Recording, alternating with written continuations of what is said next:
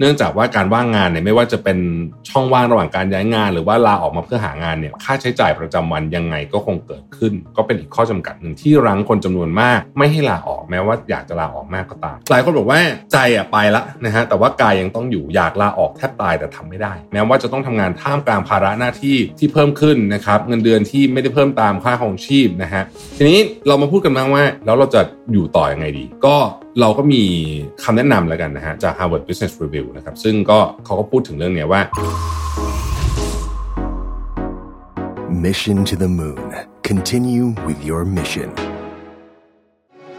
มุ่งสู่ความสำเร็จของปีนี้ไปกับ Life by Design คอร์สที่จะพาคุณไปพิชิตเป้าหมาย และวางแผนชีวิตที่สมดุลไปกับผม รวิทย์หานุสาหะ พิเศษเพียง 1,200 บาท เฉพาะวันที่ 16 ถึง 31 มกราคมนี้ แล้วพบกันนะครับ สวัสดีครับยินดีต้อนรับเข้าสู่ Mission to the Moon Podcast นะครับ คุณอยู่กับรวิทยานุสาหะครับ เนื้อหาหลักของเราในวันนี้เนี่ยต้องบอกว่าเป็นเนื้อหาที่ทีมงานผมส่งมาให้นะครับ คือทีมงานผมเนี่ยเขาก็จะส่งบทความแล้วที่เขาเขียนลงเพจเนี่ยมาให้บ้างนะครับพอเห็นเนื้อหาเนี้ยถึงกับต้องแซวเลยว่าเอ้นี่เขียนมานี่เป็นความในใจหรือเปล่านะครับ เพราะว่าตอนนี้เนี่ยชื่อตอนว่าลาที่ดีคือลาออกนะครับนี่เป็นเนื้อหาที่น้องๆส่งมานะครับ ก็แซวๆกันเล่นไปนะครับขำๆนะฮะแต่ว่า จริง ๆไม่รู้ว่าเวลาแซวเนี่ย อาจจะขำครึ่งหนึ่งเรื่องจริงครึ่งหนึ่งหรือเปล่าเพราะว่าประโยคเนี้ยไอ้คำว่าลาที่ลาที่ดีคือลาออกเนี่ยนะครับ จริง ๆ เนี่ย ผมคิดว่า เรามองคือตอนนี้ถอดถอดความเป็นคนอยู่ในออฟฟิศเดียวกันก่อนนะเรามองจากบุคคลที่สามเข้าไปเนี่ยนะฮะคือทุกคนเนี่ยมันก็มีความเจ็บปวดของของของการทำงานในมุมใดมุมหนึ่งนะจะว่าเจ็บปวดก็อาจจะอาจจะเป็นคำที่รุนแรงมาหน่อย คือมันมีมันก็ไม่ได้สุขกายสบายใจสักเท่าไหร่หรอก นะในเอาโอเคบางงานก็อาจจะเป็นงานที่ทำแล้วสบายใจแต่ว่ามันก็จะมีงานเยอะนะฮะบนโลกใบนี้ที่มันไม่ค่อยสบายใจสักเท่าไหร่นะครับทีนี้เนี่ยหลายคนแม้ว่าเฮ้ยจะเหนื่อยจะเบิร์นเอาท์นะจะหลายหลายอย่างเนี่ยนะครับ ใจล้ามาก แต่ว่าการลาออกเนี่ยบางทีในหลายสถานการณ์เนี่ยมันก็ไม่ได้ทำได้แบบ นึกอยากจะทำก็ทำแล้วจริงๆก็ไม่ควรจะเป็นอย่างนั้นด้วยนะคือมันก็ควรต้องทบทวนพอสมควรนะครับ แต่ในสำหรับบางคนบางช่วงเนี่ยอย่าพูดถึงลาออกเลยแค่ลางานอย่างยากนะครับเพราะว่างานมันเยอะจริงๆนะฮะหนึ่งในสาเหตุสำคัญในช่วงนี้เลยเนี่ยก็คือเรื่องของปัญหาสภาพเศรษฐกิจนะครับ ถ้าเราพูดถึงเอาเมืองไทยนะฮะ เมืองไทยเนี่ยลักษณะของปัญหาเศรษฐกิจของเราตอนนี้คือมันมีความซึมคืออาจจะแย่บาง sector ดีบาง sector แต่รวมๆมันก็ประมาณหนึ่งแต่มันซึมอะเนี่ยทุกคนค่อนข้างจะเห็นด้วยมันมีความแบบเหมือนเหมือนแรงแรงมันเอื่อยเหลือเกินนะสำหรับประเทศไทยสำหรับประเทศอื่นนะครับยกตัวอย่างเช่น ยุโรปยุโรปก็จะมีปัญหาเฉพาะตัวมากๆ อังกฤษเอยอ๋อเยอรมันเอยเนี่ยนะฮะเขาก็จะมีปัญหาเฉพาะตัว อเมริกาก็มีปัญหาอีกแบบหนึ่งนะครับจีนก็เป็นอีกรูปแบบหนึ่ง เป็นคนละปัญหาแต่เป็นปัญหาในเชิงของเศรษฐกิจปากท้องนี่แหละนะครับ ซึ่งเรื่องนี้ก็เป็นตัวแปรสำคัญที่ทำให้คนทำงาน ก็ต้องตัดสินใจเยอะนะว่าเอ้ยแม้อยากจะลาออกอาจจะด้วยหลายหลายสาเหตุ แต่ก็ไม่ใช่ว่าแบบมันจะทำได้เลยนะครับ จริง ๆ เนี่ยมันมีสิ่งหนึ่งที่อันนี้ไม่ได้อยู่ที่น้องเขียนมานะแต่ผมรู้สึกว่ามันเป็นสิ่งที่ถ้าชีวิตหนึ่งเรามีโอกาสทำสักครั้งหนึ่งผมว่าดีนะครับเขาฝรั่งเขาเรียกแกลบเยียเนาะแต่ว่าอันนี้เป็นแกลบเยียของคนทำงาน ไม่ใช่ตอนเรียนนะครับ ก็คือว่าหนึ่งปีอะ ไม่ต้องทำงาน คืออาจจะออกมาเรียนอะไรก็ได้ หรือว่าเดินทางก็ได้อะไรแบบนี้หนึ่งปี ปีสองปีอะไรอย่างเงี้ยนะฮะผมว่ามันจะช่วยให้เราเห็นชีวิตชัดเจนมากยิ่งขึ้น แล้วบางทีมันช่วยเราเห็นว่าสิ่งที่มันสำคัญสำหรับชีวิตเราจริงๆเนี่ยคืออะไรนะครับอย่างไรก็ดีเอาล่ะในสภาวะตึงเครียดแบบนี้นะฮะในสภาวะตึงเครียดแบบนี้เนี่ยงานประจำตอนนี้กลับมาเป็นโอเอซิสกลางทะเลทรายแล้ว บางช่วงที่แบบ เหมือนเศรษฐกิจมันบูมมากๆ คนทำงานที่ 2 ที่ 3 เยอะๆเนี่ยนะครับแล้วรายได้ดีเนี่ยงานประจำคนก็อาจจะไม่ได้นึกถึงมากเท่าไหร่มันก็จะมีโมเมนต์นั้นเหมือนกันนะแต่ช่วงนี้ช่วงนี้เราจะสังเกตได้ว่าเอ้ยคนเนี่ยจะรู้สึกค่อนข้างที่จะแบบเอออยากจะกอดงานประจำไว้เพราะว่า โอเคนะครับเปรียบเทียบกับรายได้ที่อย่างอื่นเนี่ยมันอาจจะสู้ไม่ได้นะครับบางคนไปขายของออนไลน์ได้เงินเยอะกว่าเยอะนะครับบางคนไป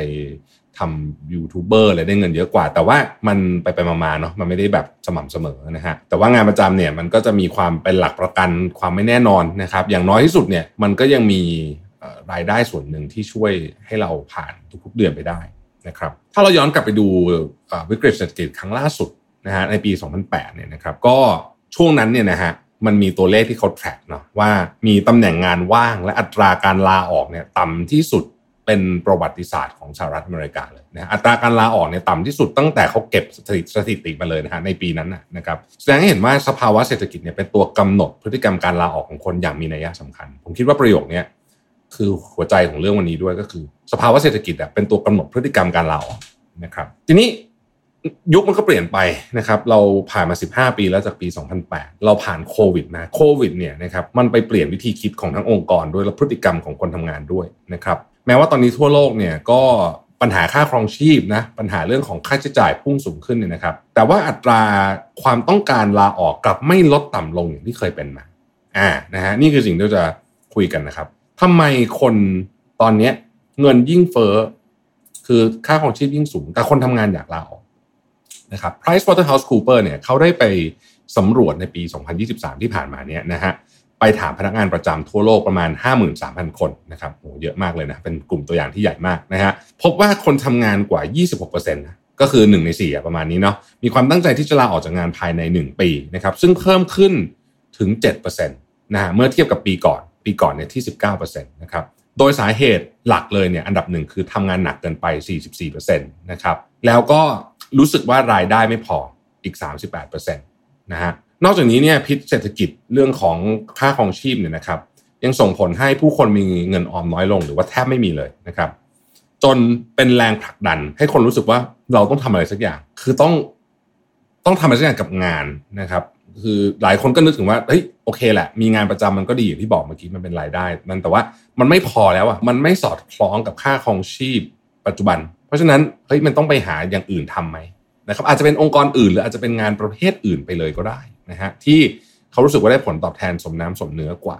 นะครับอีกปัจจัยหนึ่งที่ส่งผลให้ความต้องการลาออกสูงขึ้นสวนกับสภาวะเศรษฐกิจเนี่ยก็คือว่าตำแหน่งงานว่างที่แม้จะลดลงนะครับ แต่ก็ยังคงมีมากกว่าช่วงก่อนการเกิดการแพร่ระบาดของโควิด -19 นะครับ โดยอย่างในสหรัฐอเมริกาเนี่ยนะครับมีตำแหน่งภาคเอกชนเนี่ยเพิ่มขึ้นถึงประมาณ 5 0 0แสนตำแหน่งเทียบกับก่อนช่วงโควิดนะครับเรียกว่าเป็นการเพิ่มขึ้นของของงานเนี่ยเยอะมากนะครับดังนั้นเนี่ยก็เลยเกิดไอ้เทรนด์นี้เกิดขึ้นมาการลาออกเพื่อมองหาโอกาสที่ดีกว่า จึงกลายเป็นเทรนด์ของคนทำงานที่ก่อให้เกิดความกังวลว่า จะไปทำให้เกิดสถานการณ์คล้ายๆกับ the Great Resignation อีกรอบหนึ่งก็แบบ นะฮะเพราะว่าการเกิดเกิดการลาออกเยอะๆของคนในองค์กรเนี่ยมันมันก็ทำให้เศรษฐกิจโดยรวมมีปัญหาได้อีกรูปแบบหนึ่งนะครับ ทีนี้หลายคนบอกว่าใจอะไปละนะฮะแต่ว่ากายยังต้องอยู่อยากลาออกแทบตายแต่ทำไม่ได้นะแม้ว่าวิกฤตค่าครองชีพจะสร้างความเคลื่อนไหวกับคนทำงานบางกลุ่มนะครับที่ต้องตัดสินใจว่าจะอยู่ต่อด้วยเงินเดือนที่แบบไม่พอใช้นะฮะแต่ว่าได้ความมั่นคงหรือว่าจะยกเอ่อยกย้ายงานนะครับ แต่ทว่า จะมีคนทำงานกลุ่มหนึ่งที่ไม่สามารถเลือกอย่างใดอย่างหนึ่งได้เลย เนื่องจากตลาดแรงงานเนี่ยนะครับมันมีปัจจัยที่มีพลวัตมากกว่าที่คิดนะฮะมากกว่าที่เรานึกถึงแค่มันเป็นเพียงแค่ความต้องการของตลาดและเราเอาไปทำงานให้เนี่ยมันมีพลวัตมากกว่านั้นนะฮะคนทำงานบางกลุ่มจะมีข้อจำกัดที่ไม่สามารถตัดสินใจลาออกได้ แม้ว่าจะต้องทำงานท่ามกลางภาระหน้าที่ที่เพิ่มขึ้นนะครับเงินเดือนที่ไม่ได้เพิ่มตามค่าของชีพนะฮะ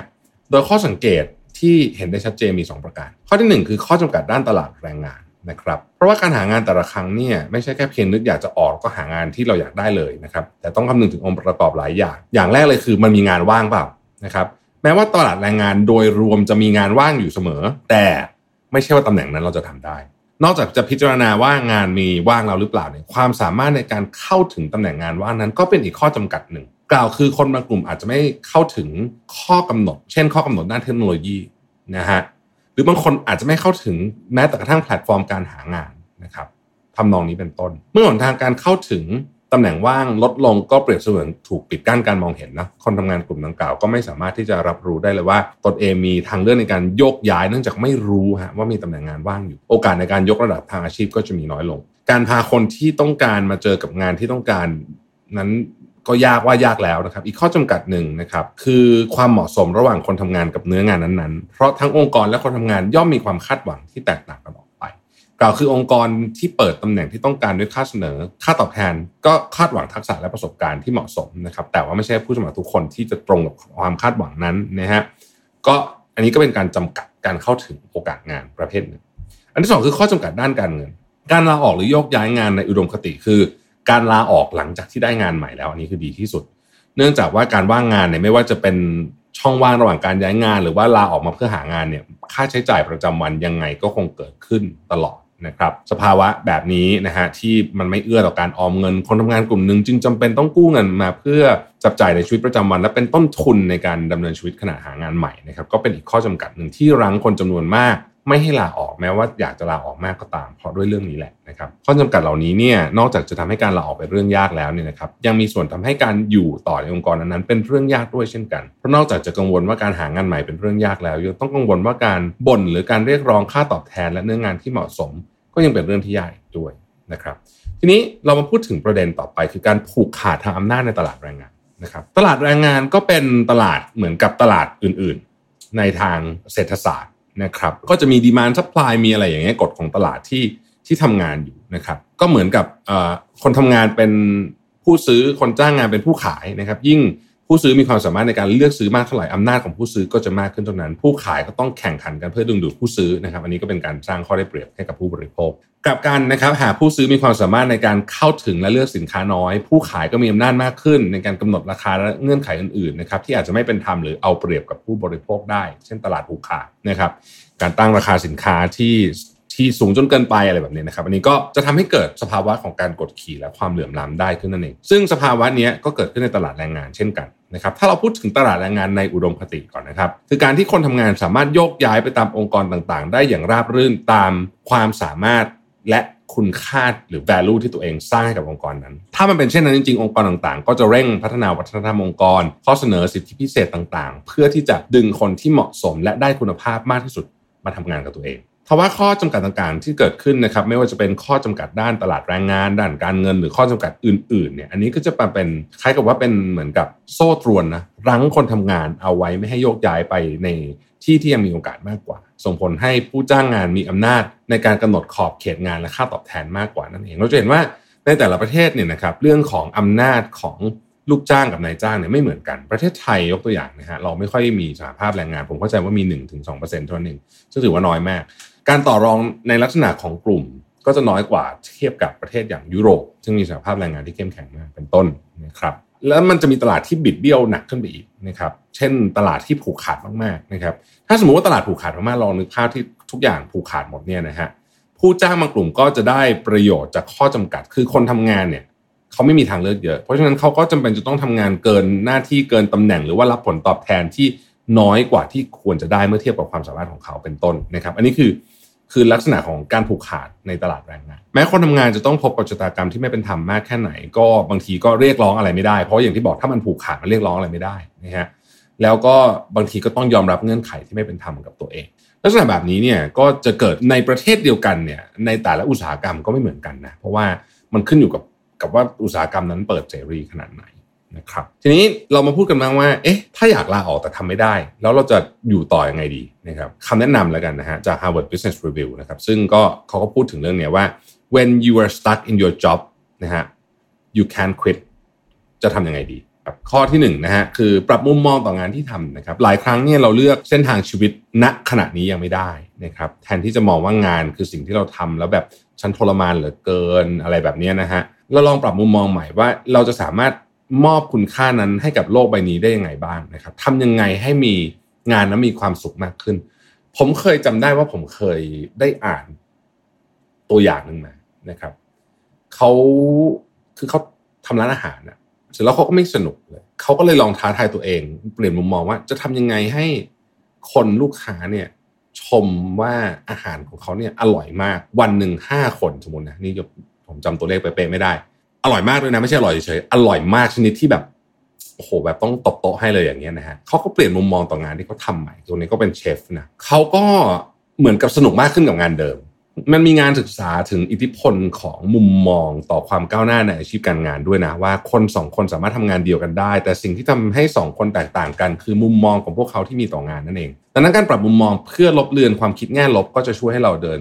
ไปข้างหน้าได้แบบ ผมคิดว่ามันมีความสุขมากขึ้นด้วยตัวเอง ข้อที่ 2 คือกลับมาทบทวนตัวเองครั้งหนึ่งนะครับบางทีการที่เราติดอยู่ในกองงานมหาศาลเนี่ยนะฮะแล้วมันไม่จบสักทีเนี่ยนะฮะมันทำให้เกิดความเครียด แล้วคุณก็ไม่รู้เหมือนกันว่าคุณเครียดจากอะไร รู้แต่ว่างานมันเยอะ แต่ว่าอะไรเป็นตัวต้นเหตุจริงๆเนี่ยเราก็ไม่รู้นะครับเราก็ไม่มีความสุขกับงานที่ทำถ้าเป็นอย่างนั้นจริงๆบางทีต้องเบรกสักครู่หนึ่งแล้วทบทวนว่าในบรรดางานที่ทำอยู่เนี่ยอะไรกันแน่คือสาเหตุของงาน หรือหรือสาเหตุต้นเหตุที่ทำให้เราไม่มีความสุขจริงๆบางทีอาจจะไม่ใช่งานก็ได้นะ มันอาจจะเป็นเพื่อนร่วมงานอะก็ได้ การแตกรายละเอียดองค์ประกอบที่ส่งผลกระทบกับตัวเราจะทำให้เราเข้าใจมากขึ้นว่าเราจะต้องรับมือกับต้นเหตุของการมีความสุขหรือไม่มีความสุขได้อยังไงบ้างนะฮะเราจะได้จัดการกับเรื่องนั้นได้ตรงประเด็นมากขึ้น คือเวลาเราบ่นว่าฉันเบื่องานเนี่ยมันเป็นคำพูดที่กว้างมากนะครับ มันเหมือนกับบอกว่าปวดหัว เราไม่รู้ว่ามันปวดหัวจากอะไร มันก็ไม่หายมันก็ต้องไปหาสาเหตุถูกไหมฮะอ่าเพราะฉะนั้นลักษณะก็ทำนองนั้นนะครับ อันที่สามคือออกแบบชีวิตการทำงานใหม่ หลังจากปรับมุมมองและทบทวนตัวเองแล้วเนี่ยกระบวนการสุดท้ายคือการออกแบบกิจวัตรการทำงานใหม่นะครับ ผมยกตัวอย่างนะฮะเพียงคุณถ้าสมมุติว่าคุณไม่มีรูทีนของการออกกำลังกาย แล้วเพียงคุณใส่เรื่องนี้เข้ามานะผมรับประกันเลยว่าแค่นี้เรื่องเดียวเนี่ย ชีวิตคุณจะในงานนะจะสดใสขึ้น เราไม่สามารถควบคุมทุกอย่างที่เข้ามาหาเราได้ แต่เราสามารถควบคุมกิจวัตรของเราได้ เนาะอันนี้เราสามารถทำได้เพราะฉะนั้นอันนี้ก็จะเป็นอีกสาเหตุหนึ่งอ่าเป็นอีกเรื่องหนึ่งที่สามารถช่วยได้นะครับ ก็เป็นกำลังใจให้กับทุกท่านนะฮะที่ทำงานอยู่นะครับ อาจจะเครียดอาจจะเหนื่อย แต่ว่าบางทีชีวิตมันก็เป็นอย่างเงี้ยเนาะมันก็ไม่มันไม่ใช่ทุกคนจะมีทางเลือกที่จะทำทุกอย่างที่ตัวเองอยากทำได้ บางทีเราต้องทำให้ดีที่สุดกับสิ่งที่เรามีในวันนี้ ขอบคุณที่ติดตาม Mission to the Moon นะครับ แล้วเราพบกันใหม่พรุ่งนี้ สวัสดีครับ สมัครสมาชิก Mission Club YouTube Membership นะครับราคาเริ่มต้นเพียง 50 บาท มีสิทธิพิเศษมากมาย เฉพาะสมาชิกเท่านั้น กดสมัครอ่านรายละเอียดได้ใต้คลิปเลยนะครับ ขอบคุณครับ Mission to the Moon. Continue with your mission.